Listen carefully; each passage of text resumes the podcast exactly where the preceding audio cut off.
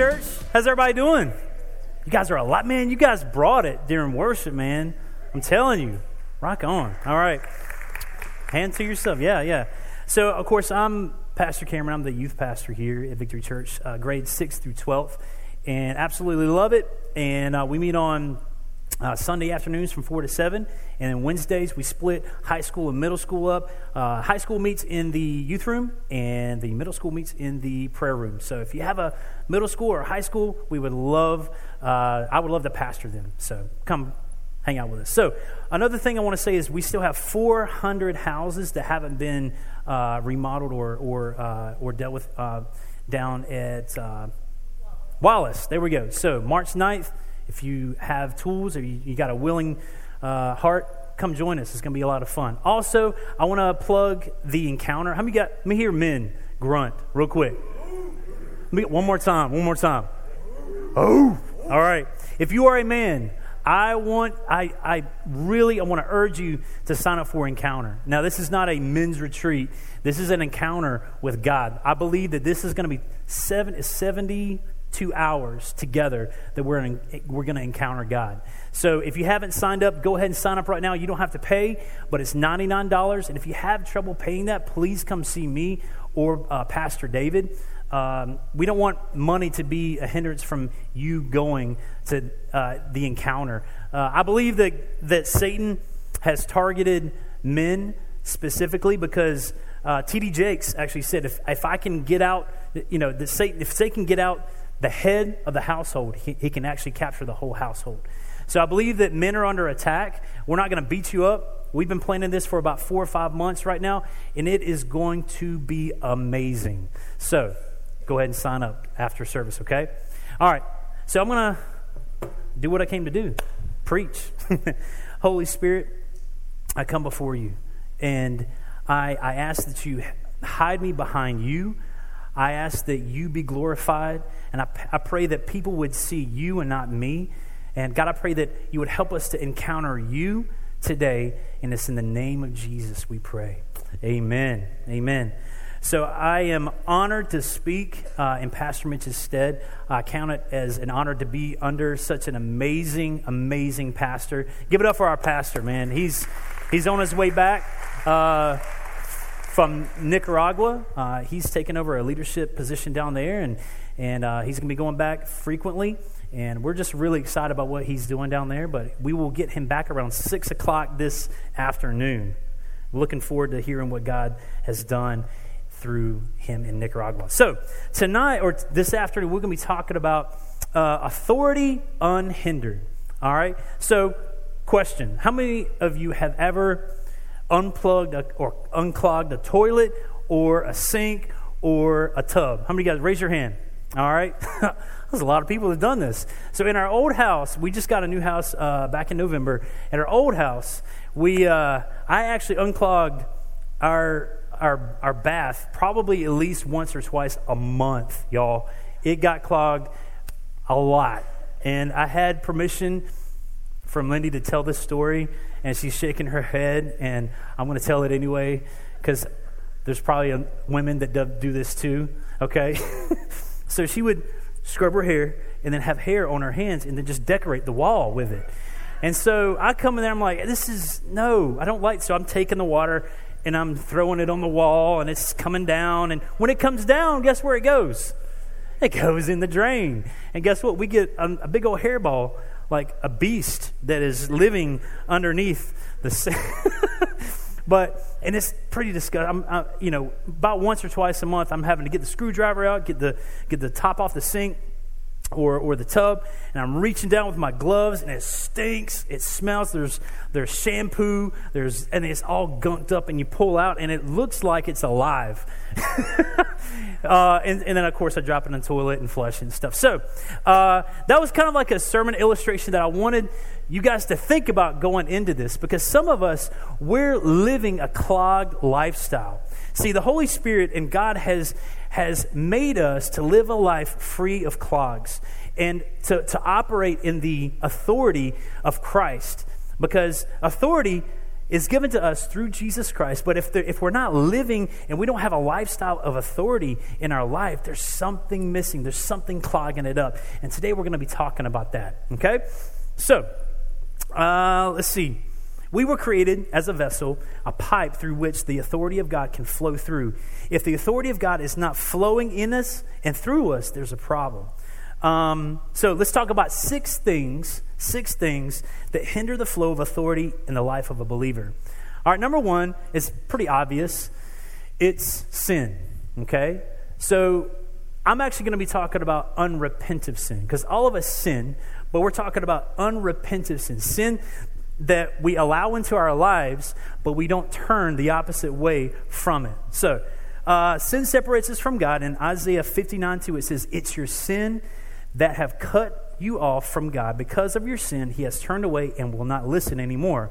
So, I, you know, pastor's been talking about for this, this, these past two weeks about Satan has a legal right to be here on earth, and uh, but he has no power over Jesus. Now, why does he have no power over Jesus? Let me hear from you. Because what? No sin in him. There we go. Awesome. Good job. All right. So, John 14 30 says, I don't have much time. This is Jesus talking. He says, I don't have much time to talk to you because the ruler of this world, which is Satan, approaches. The next statement is He says, He has no power over me because Jesus lived a sinless life. So, when we operate and live and move in, in our identity in Christ, Satan can't get that wedge in that door in our life. Okay, let's go to Acts 17 28. It says, For in him we live and we move and exist, as some of your poets have said, we are his offspring. So we have the DNA of Christ living on the inside of us, right? And so we should be walking in the anointing, all right? Satan has no power over Jesus and so, since we're an offspring of Christ, guess what? He has no power over us. Isn't that awesome? Ah, I'm excited about it. Uh, so, if we go through life sinning without repenting, we voluntarily give our authority away as a believer, and the enemy comes in and completely destroys us. Okay? So, how many guys had an umbrella today that you brought with you? Okay? How many guys have used an umbrella this weekend. I'm pretty sure you have. It's been, it's just insane how this weather is. It's 72 today. It's crazy. And it's raining. So when we walk through life, we have to carry an umbrella, a spiritual umbrella, which is Jesus Christ. And that's the covering of, of the Holy Spirit. And so whenever we walk out of that anointing and the covering and relationship of Jesus, the rain, which is what the enemy has come to steal, kill, and destroy us, he will, he will drench us, he will destroy us. But if we stay in that, that covering of the Holy Spirit, Satan cannot touch us. Okay? Amen? But if we confess our sins, repent, and come back into fellowship with Him, we can walk in authority that has been freely given to us. In 1 John 1 9, it says, But if we confess our sins to him, he is faithful and just to forgive us of our sins and cleanse us of all unrighteousness. And then James 5 16 says, Confess your sins to each other and pray for one another so that you may be healed. The earnest prayer of a righteous person has great power to produce wonderful results. So let's talk about two things we can take away from James 5 16. Uh, number one is there is healing through confessing sin to one another. This scripture has nothing to do with God, it's talking about confessing sin to one another.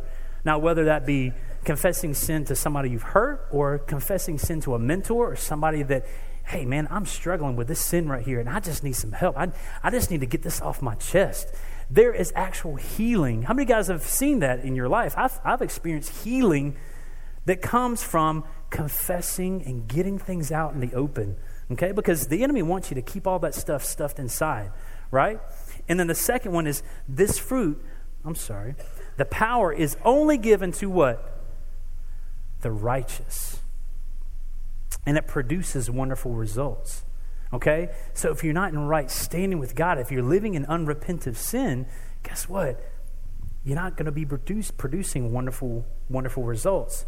Okay? So repentance is a requirement, not a suggestion. I, I, I think churches today, not our church, but the church as a whole, is getting away from repentance. It's more about grace, and it's not about walking away from your sin. So repentance is a requirement, not a suggestion for believers. Matthew 4 17 says, From then on, Jesus began to preach, Repent of your sins and turn to God, for the kingdom of heaven is near. Matthew 3 8, Prove by the way you live that you have repented of your sins and turned to God.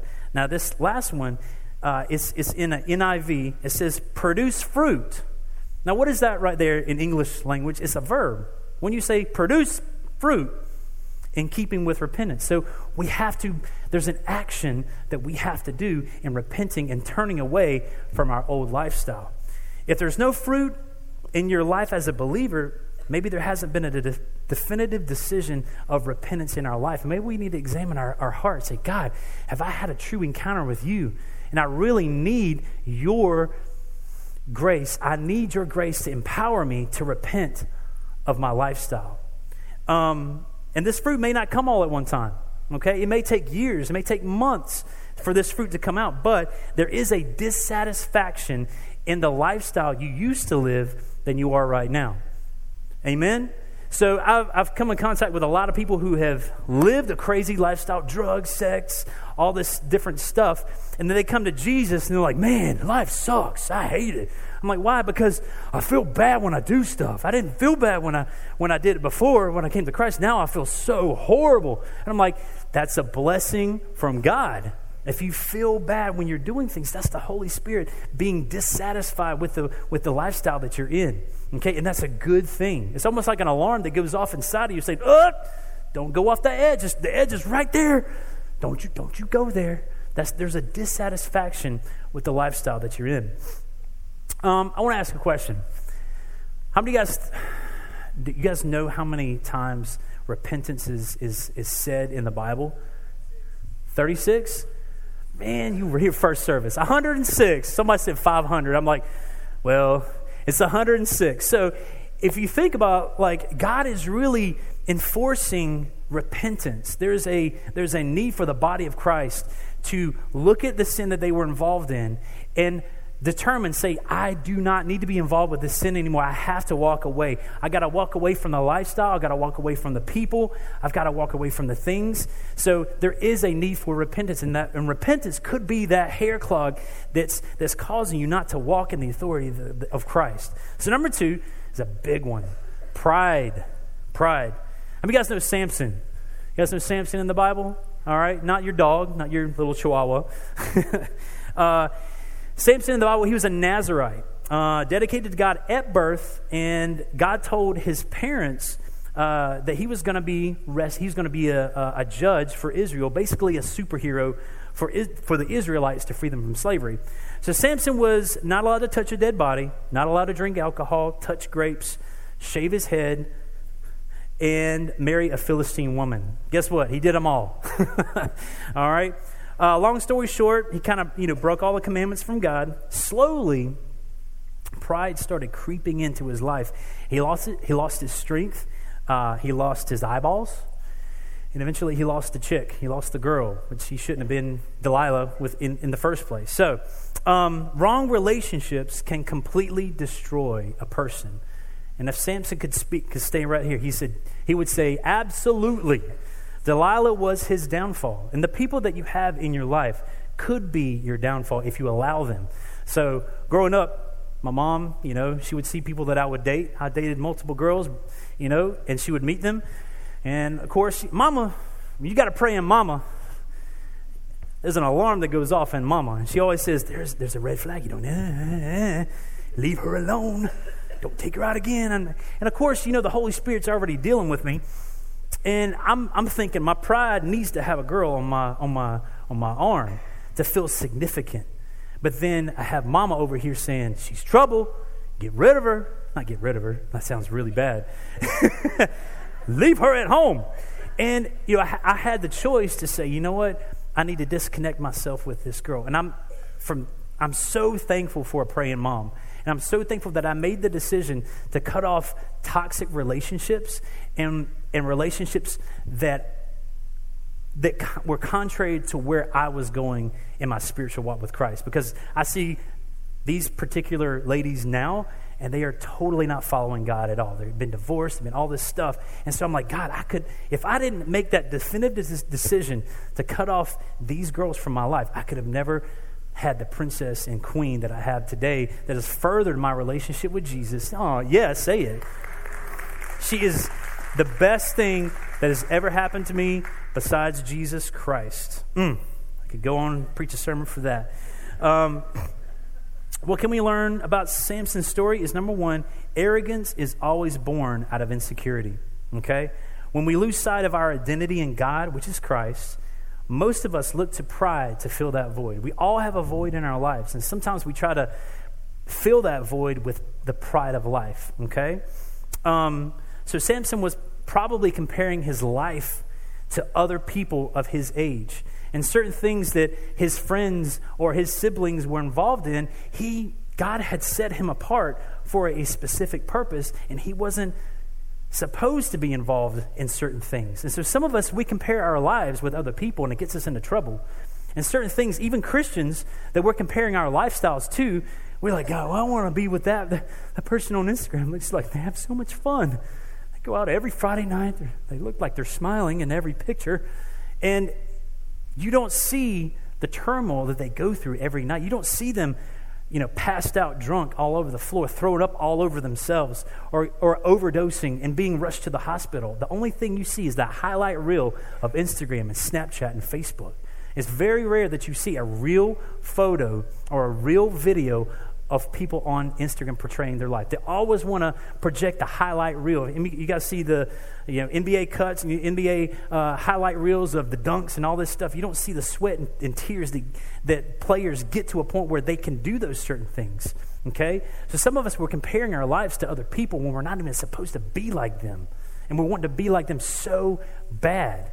Okay? And it gets us into trouble. So when we compare ourselves to others, it leads us into deception. In Galatians 6 4, it, he, Paul speaks about this perfectly. He says, Pay careful attention to your own work, stay in your own lane, for when you get the satisfaction of a job well done, and you won't need to compare yourself to anybody else. Okay? There's no need to do that. Pride is a silent killer and stripped Samson of all of God, of the God given authority that he was supposed to have. Um, he was meant to be a superhero for the children of Israel. And he actually ended up being a superhero at the very end of his life. You guys know the story. He was blind, had his eyes gouged out, and he was between two pillars. And he said, God, I repent of my sin. I want, I want a, one last strength to just, just totally destroy my enemies. So he took, he, he stood between two pillars, and God gave him the strength. God gave him the strength to totally destroy those pillars, and it came crashing down on his enemies. But at the same time, he lost his life as well. How many guys have seen Avengers? The, the latest one. It stinks. I hate it. I, could, I felt like I wasted my money because you, you did.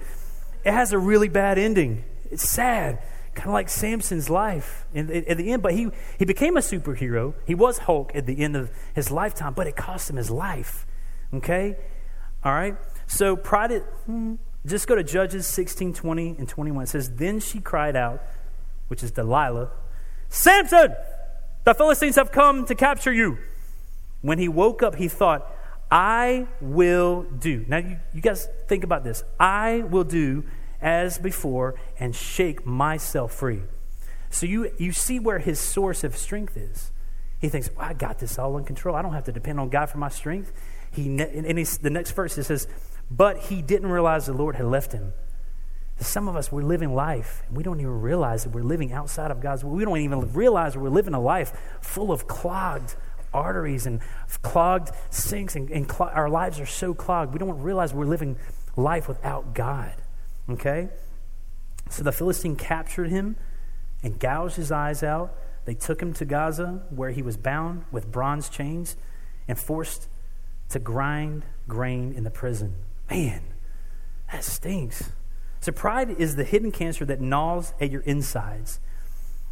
And its hiddenness is exactly what makes it so lethal. See, the enemy doesn't like to portray himself as, you know, the big red dude that has the horns and stuff. He's going to make it so hard for you to detect him, and he's going to creep into your life in certain decisions that you make in your everyday life. And then, surprise, I'm here. and I've just totally destroyed your family. I've totally destroyed your life. And sometimes you don't even realize pride is in your life until it's too late. Okay? And Samson, it was too late.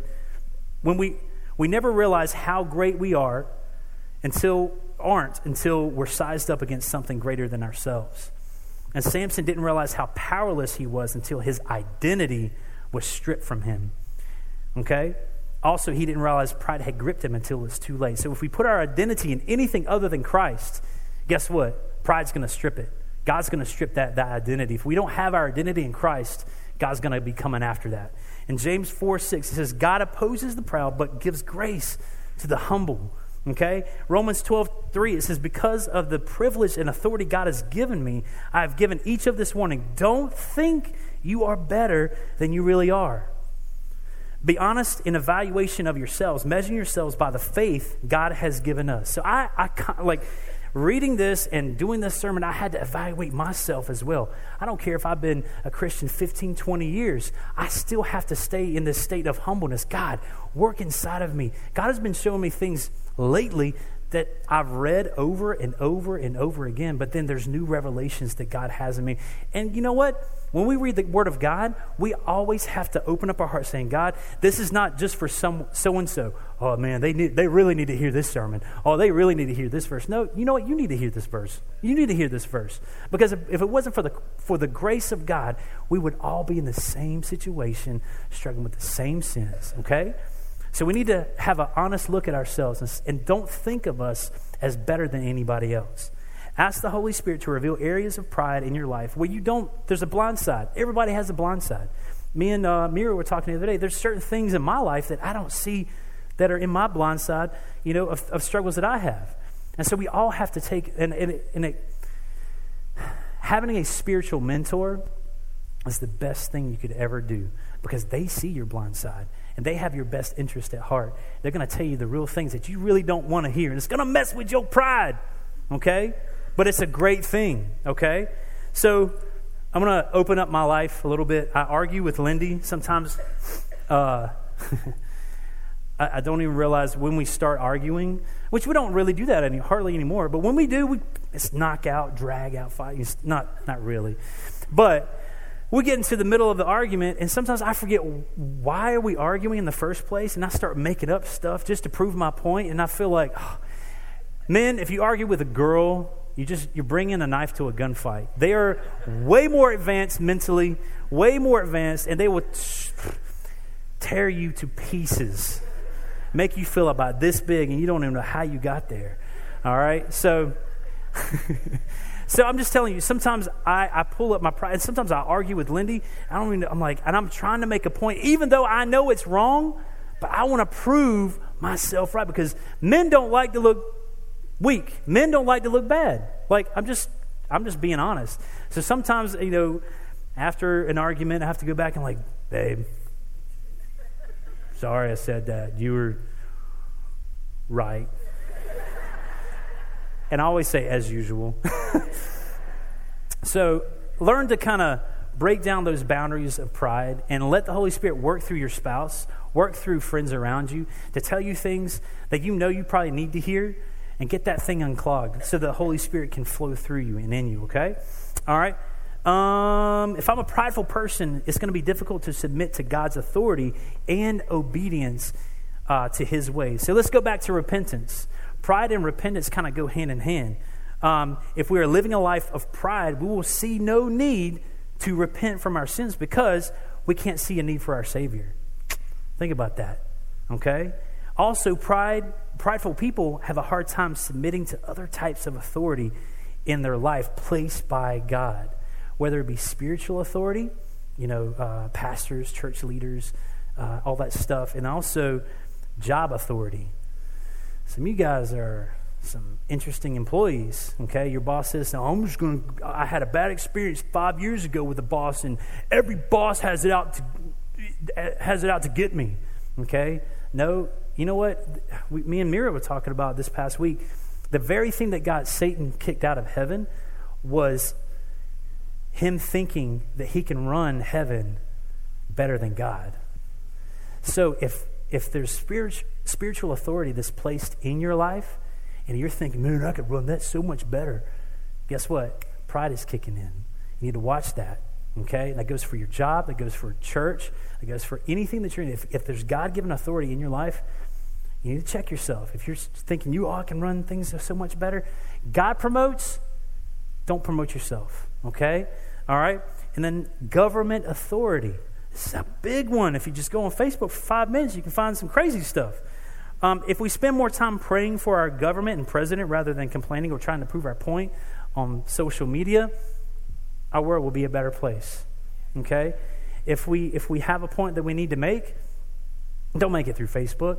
Make it in person and don't try to, to ruin a relationship. I found I don't post anything political on my page like ever because I've seen how nobody will change the way they think politically by one Facebook post. Okay? And it, who cares? As long as Jesus is Lord, that's the only thing that really matters. And I know recently I've wanted to post some things in my mind. My pride got in. I was like, you know, I wanted to post this, but the Holy Spirit said, don't do that. Because, and I, he made me aware that people are struggling with the same thing. And if you post that, that's going to make them feel like this big. And you're going to ruin a relationship with that person Okay? And so some of us, there's been God given relationships that, that have been uh, ordained from Him that have been given to you. And if you step out in pride, you could ruin that relationship. Can, you can say some things that you can never take back. Okay? How many of you guys have said something in pride and it's totally ruined a relationship? Okay? So, spiritual pride can actually creep in just as easily. All right? So this is kind of Christ, this goes along with Christians. Self-righteousness, pharisaical, judgmentalism. If you guys know what that's kind of a long word, it's basically pointing out fault, flaws of other people publicly. All right? Thinking that you're better and when the, you're the one struggling with the same exact sin. All right? Be watching out for that. Um, more about upholding law than a relationship with the Holy Spirit. It's all about a relationship, relationship with the Holy Spirit, okay? Uh, and then thinking that you're better than others spiritually or cleaner than other, other people. Guess what? Our, our, uh, our works are as filthy rags. Our works are as filthy rags. Jesus came to totally destroy sin in our life. So once he's forgiven us, we're just as clean as Jesus is. There's no like, hey, look what I did. Jesus is like, man, put that nasty thing away. okay? Flaunting how much you know about Scripture, but yet not operating in the love of Christ. You may know every scripture in the Bible, but if you're not operating in love, all that is completely worthless. Okay? Number three, ignorance slash not memorizing the scripture. All right? When we do not memorize scripture, we go into battle with no defense or offense, like bringing a knife to a gunfight, like battling with Lindy in an argument. I'm going to lose. Okay? If you're not memorizing scripture, you're going to lose with that battle with Satan. Okay? If we do not have Scripture to battle with, we have no authority on which we can stand when the enemy attacks. We have no authority. We have nothing underneath us that keeps us stable. In Joshua 1 8, it says, Study this book of instruction continually, meditate on it, and night, day and night, so that you will be sure to obey everything written in it. The last part it says, Only then, when you memorize Scripture, will you prosper and succeed in everything you do. All right? So Hosea 4 6 says, People are my people are destroyed because they do not know me. Since you priests refuse to know me, I refuse to recognize you as my priest. Since you've forgotten the laws of your God, I will forget to bless your children. Whew. Man, Hosea was tough, man. Whew. So when Jesus was tempted, how many guys know Jesus' response every time Satan came against him in Matthew uh, 4? You remember what he said? With everything he said, it is he didn't sit there and debate for like hours with Satan. He said, Hold up. It's written, shut your mouth. There was no, there was no debating. He said, It is written, shut your mouth. It's, it's written. But think about this. Jesus spent hours and hours and days. I mean, Mary and Joseph couldn't even find Joseph. He was a missing child because he was sitting in the, in the temple learning and memorizing scripture. Why? Because he knew that if he didn't memorize Scripture, that if he didn't dig into the Word of God, Satan and mankind will be completely destroyed and we would all be doomed if he didn't memorize Scripture. Okay? So I would say your soul resides on you memorizing Scripture. Okay? Uh, You can't avoid the birds that fly over your head, but you can't avoid them making a nest in your hair. You can't avoid temptations that come your way, but you can't avoid the, the thoughts that meditate in your actions. Okay? We're all tempted every single day. We have multiple temptations that come at us all day long. All right? But we can counteract those with the Word of God to the point where it doesn't implant in our mind. That bird doesn't nest in our head, and we can battle it with the Holy Spirit and with the Word of God. So, how essential is God's Word in our lives? Let's go to Psalms 138 2. It says, I will worship toward your holy temple and praise your holy name for your loving kindness and your truth. For you have magnified your word, listen to this, above your name. So the Word of God is, is exalted above his, own, his, his name. That's how essential the Word of God should be in our lives. Okay? We should be using the Word of God just as much as we use the name of Jesus. Amen? That just came. That was free, y'all. Thank you, Josh. Number four, not having a lifestyle of prayer, praying in the Spirit. Okay? This is another thing that, that could be clogging up the authority of the believer. I truly believe that the reason why we're seeing miracles here on Sunday morning and in the church lately here at Victory Church is because we have a lifestyle and a culture of prayer uh, here at Victory Church. Our pastor is all about prayer. If you don't come on Sunday nights at 6 o'clock, I really urge you to. I'm telling you, it's, it's amazing. I'm actually going to be, uh, it's at the same time that we're meeting at Victory Youth. We're going to probably, at least once a month, come in here as the youth and start praying, uh, you know, for an hour, okay? Because it's very essential, okay? So, our services at Victory Church never begin without seeking the face of the Father, okay? There's people right now that are in this, this church that are praying for you guys right now. That's how essential prayer is. Uh, Victory Kids never never starts a service without prayer. Victory Youth never starts a prayer uh, a service without prayer. These are some of my youth leaders right there. We meet at three thirty. We're seeking the face of God because I don't want to operate on my own knowledge and understanding. I want God to fall. I want God to. I want. I want to experience God. I want kids to experience God, not me. Okay, because God is the everlasting he, he has an everlasting print on our lives, not me. Okay? So, uh, the only way that you operate in your authority as a believer is if you create a lifestyle of prayer in your own personal life and in your home. Now, yesterday I was playing with Evelyn. Lindy had to work eight, like an eight-hour. She had a big, huge event. Uh, she works for IT Cosmetics, plugging IT Cosmetics. Woohoo! Um, and so I had Evelyn all day. All right, and it gets it's tough. and I'm play, she wants to play dollhouse. I hate playing dollhouse, y'all, because I have to be Ken. I hate being Ken. And I can't just be Ken and just sit Ken on, you know, you have to speak like Ken. And if I speak the wrong tone of voice, Daddy, no, that's not right. And so for some reason, like I, I spoke like, and I'm literally like, I'm laying down like this playing like okay like mm-hmm. and so she started in her own world like doing her own dialogue and stuff. I was like sweet i can do something. I'm free. And, and the holy spirit's like i want you to pray. And i said okay. So i started praying about the service and i started praying this and then she's daddy what, what are you doing? I said i'm just praying in the spirit. She says oh oh okay. And it wasn't a surprise because we have a lifestyle of prayer at our, in our house we pray before we go to bed. We pray when we rise up. When we this is a lifestyle. Sometimes I'll just be sitting at the table and I'll be, God, thank you so much. Daddy, what are you doing? I'm just praying. Oh, okay. It's not a big deal. It's not out of the ordinary. She's like, What are you doing talking that crazy language? You know, it's just, it's normal. So, in your house, is it a lifestyle of prayer? Okay? Um, so many young people today, and even adults, do not know how to be a true man or a true woman okay? Because they maybe didn't grow up with a father or grow up with a mother to show them what they were truly made to be. And I, I believe you can, you can see on the news, you see on social media that um, we live in an identity crisis society. When you believe, um, the only way that we're going to be able to know and walk in our calling and who we are supposed to be is by seeking the presence of God in our lives on a daily basis. In Ephesians 6 18, it says, Pray in the Spirit at all times and on every occasion. Stay alert and be persistent in your prayers for all believers everywhere. Luke 18 1, Then he spoke a parable to them that men always ought to pray and not lose heart. 1 Chronicles 16 11, search the Lord and for his strength continually seek him. So, my next point is prayer brings heaven to earth. Prayer brings heaven to earth. Heaven has all authority, right? We talked about that earlier. But if we never bring it down to earth, we can never operate in it. So, Matthew 6:10 it says, "May your kingdom come." This is Jesus speaking.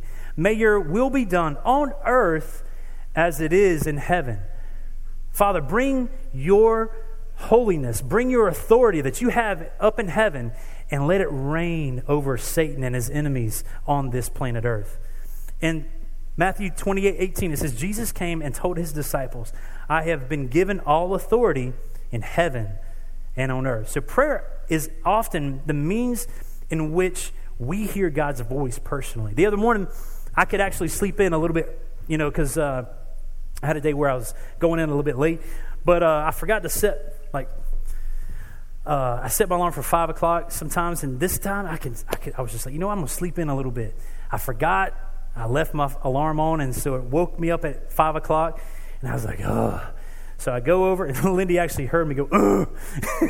so I hit it off, and as soon as I hit the, the alarm off, this this song, this spiritual song, started rising up inside me as a worship song. Can't remember what it was, but it was a worship song. And it was just, and I just kept going and going. I don't know if you guys ever do that. Like you wake up with a song in your heart, and that was the Holy Spirit saying, I want to spend time with you. Won't you come? Just don't worry about sleeping in. Come downstairs. Come and hang out with me. I want to impart something to you. And, you know, I didn't fight it. I was like, okay, got my shower, got, got my coffee, went, on, went downstairs, had an amazing time with God. But if I didn't have a lifestyle of prayer, I would have never heard the voice of the Holy Spirit. There would have been no song in my heart that rose up to wake me up. Okay? So we have to have a lifestyle of prayer uh, in order to walk in the authority of Christ. Now, this, uh, this next one is this pretty big one fear. Fear. Now, uh, Josh actually spoke on that. He kind of redid the second verse to that. And I was like, that's exactly what I'm ministering on. It was, it was so cool. So, one of the most popular tactics the enemy uses against believers to get them away from the, their God given authority is fear. Now, fear is the polar opposite of what faith is. Now, Pastor's been talking about faith and living in faith, all right? But this is completely opposite of faith. Uh, fear is actually false faith it's putting faith in the enemy's lies instead of the Father. Okay? There is a certain type of faith because there's believing in something that really isn't there, is false evidence appearing real. Okay? So we're putting our faith in something that really isn't going to happen, but we're so afraid it's going to happen. You, you, hear what I'm saying? And it can paralyze you. It, it, it, keeps you from moving in, in what you're called to be. And God's saying, hey, move out in me. Oh, I'm afraid of what I'm afraid of what might happen if I fail. All of us are afraid of what, all of us are afraid of looking stupid. I think the main thing that keeps us behind and walking in the authority of Christ, maybe praying over the sick, is we don't want to look stupid. I think that's what paralyzes us. I don't want to look stupid. I don't want to be made fun of. Okay?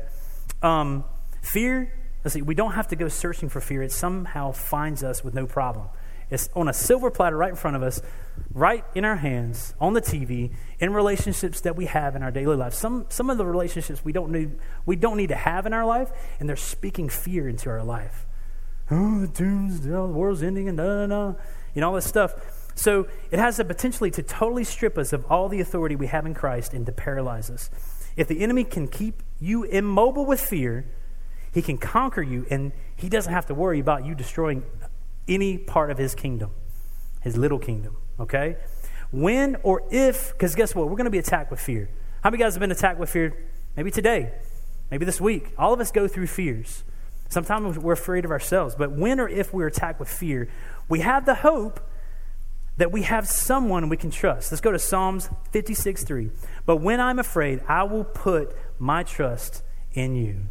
The atheist doesn't have that hope. They put their hope in I don't know, the Big Bang. We have our hope in the Father. In Isaiah 41:10, Don't be afraid, for I am with you. Don't be discouraged, for I am your God. I will strengthen you and help you. I will hold you up with my victorious right hand. Some translations say, I will personally go ahead of you. In Numbers, it says, I will personally, myself, will go ahead of you and make, make a path for you. Isn't that amazing that our God, the creator of us, wants to make a pathway, not just send somebody, but he personally wants to do that for us. That's, man, that's some amazing love. Uh, Self pity is a form of fear. Self pity is demonic. Quote from Pastor Mitch. He, he spoke that a couple of weeks ago. I was like, that is so true. Some of us, we live in fear. We live in self pity. We love to lick our wounds and to stay in fear. And the enemy would love for us as believers to wallow in self pity and fear and keep us in that little bubble of fear so that we will not be effective. To some, fear is the only home they've ever known. You've lived in fear your whole life, and to step out of fear is actually uncomfortable. Even though it torments you, you're like, man, I, have never dealt without fear. I've never dealt without anxiety. How would that be? I'm, I'm telling you, I live, I've, I have youth that have opened up to me, and they said, they, they were set free from fear, and they opened up to me and cried and they said, I miss being afraid. And I'm like, what? What is wrong with you? Why would you want to go back? Because it's been home for so long. And so some of us, we've been living in fear so long that living without it is almost like living without a pet. Okay? Um, residing in the, in the false home of fear can totally paralyze a believer from walking in the full authority they were meant to walk in. Fear can actually make you afraid of being close to God as well because of what He may ask of you or what you might have to give up. Okay? um, Satan can instill an unbiblical fear of God, even with the thoughts that he is angry with you and he wants nothing to do with you. Some of us, we've been hearing those thoughts maybe today. Okay? Where, where we know what we've done and we're afraid, like, God, God knows my sin. God wants to have nothing to do with me. I want to tell you that God is absolutely crazy in love with you. He wants you to be fearless and he wants you to be close to him. He doesn't have this big old hammer ready to squash you. He's ready to receive you and he's ready to love you. But you have to humble yourself and say, God, I don't want this ungodly fear uh, in between us. I want to I want to cast out this fear. I want a relationship with you. Okay? Because some of us have an unhealthy fear of God. There needs to be a respect for God, but not a fear that I can't approach God because he's going to squash me. That's a totally unhealthy and satanic way of fearing God. That's a bold way of saying that. So, fear is a tactic that distracts you from focusing on the Lord. Isaiah 26, 3 through 4, it says, You will keep in perfect peace all who trust in you, all whose thoughts are fixed on you. Trust in the Lord always, for the Lord God is the eternal, eternal rock. Number six, my last one, is harboring unforgiveness. I would say the trap of unforgiveness is something that continually plagues even the church, even Christians, unbelievers as well. Um, by a raise of a hand, how many guys want, want forgiveness for your sins? When you enter heaven, you're like, man, I don't want no sin, right? So all of us want to be forgiven. Luke 6 37, it says, Forgive and you will be forgiven. So we want to be forgiven, but yet we're holding on to years of unforgiveness. God's saying, you know what? You want your sins to be forgiven? You got to let go of that past hurt. You got to let go of what that person or that group of people has done to you. Okay? Plain and simple, if we're not forgiving others, there's an open portal to sin residing in our life that will block the authority of the believer. The sins that we're com- committing on a daily basis will not be forgiven if we're not forgiving others, and it will affect us mentally, spiritually, and physically okay? If we're holding on to that. Many people do not realize that when we harbor unforgiveness, the mentality is as if we're drinking poison and expecting the other person to die, okay? Um, and unforgiveness doesn't ruin the other person, it ruins yourself, okay? Um, and when we harbor unforgiveness, we see life in others through a victim mentality lens. Everyone's out to get us, okay? I can't trust anyone. That race hurt me 10 years ago. All that race is out to get me. That's huge. It's plaguing our society right now. We're holding the sins of other people and other races, and we're, we're bringing them up and saying, I haven't forgiven you. I'm, and you treat every person of that race the same way. because you're holding on to unforgiveness. Okay? Woman washing Jesus' feet, in Luke 7 47. I tell you, it's Jesus saying, her sins, and they are many. How many guys have sinned millions of times? I've sinned millions of times. Everyone has great sin, okay? They have been forgiven. So she has shown me much love. Think about this. This, this woman who has been forgiven a multitude of sins. And, she, and he says, So she has shown me much love. But a person who is forgiven little shows little love. All of us have been shown great forgiveness. We should be showing great love in return. Amen. Unforgiveness is a form of pride that says, I'm better than that person. I make no mistakes. My mistakes aren't as big as their mistakes. They should be punished for their sins, not me. So, unforgiveness is also a form of pride because it does not submit to God's way of doing things, which He shows through His Son, Jesus Christ. Jesus' purpose was to die so that we can be forgiven. This goes back to not wanting to submit to God's authority and His kingdom way of living. Who are we to walk in unforgiveness when we ourselves were pardoned of millions, billions of sins? Okay? So let's review. Number one, sin, unforgiveness. That's, that's something that God can, can unclog. Pride. Number two, ignorance, not memorizing scripture, not having a lifestyle of prayer. Number f- five, fear. Number six, harboring unforgiveness. All right, so you're like, man, I got all these things, and like, what do I do with this? So let's let's talk about some action points. What you can do from this from this point on. If there's an area in your life where you need help, open up to Jesus about it first, and then open up to somebody that you know, like a spiritual leader or someone that you're close to that you know is heading in the direction where you want to spiritually. Opening up is it, it can heal you in ways that you can't even explain. Okay? Number two is seek a spiritual mentor. If you don't have a spiritual mentor, you're gonna you're gonna not survive. Okay, Satan's gonna eat you to pieces. Man, I have multiple multiple uh, mentors in my life. Pastor Mitch is one of them. Mira is one of them. My wife is one of them. My mama is one of them. My in-laws, they're they're some of my mentors. People that have been where you want to be and have gone and succeeded. That's who you need you need in your life. And people that tell you the truth when you don't need to that when you don't want to hear it. That's who you need to have. And you don't need yes men. Because yes men will send people somewhere where you don't want to go. Okay? Somebody's going to tell you where your blind sides are. Okay? And uh, last is uh, search for scriptures that deal with areas that you're struggling in and memorize them. Okay? I, I, was talking first service about we as a youth ministry went to this uh, conference, and the first night there's 5,000 people in this huge room. And the speaker says, I want you, as youth pastors, I'm speaking to all the youth pastors. He says, I want you to stand up. He says, I want you to think about however many scriptures, uh, how about, how many, however many years you have as being a Christian. I want you to have a scripture memorized for every year that you've been a Christian. And I want you to recite it to all of us. One youth pastor stood up out of thousands. And I was like, bro, I, am not standing up because, you know, I, have been I've been memorizing scripture, but to have it right off the cuff, that's you know, and it, it actually encouraged me. So when I came back, one of my main goals was to start memorizing scripture and have it in my arsenal of weapon whenever the enemy comes at temptation. When he comes at you with temptation, you've got that weapon. It is written, Satan, get thee behind me. It is written, I will not fear.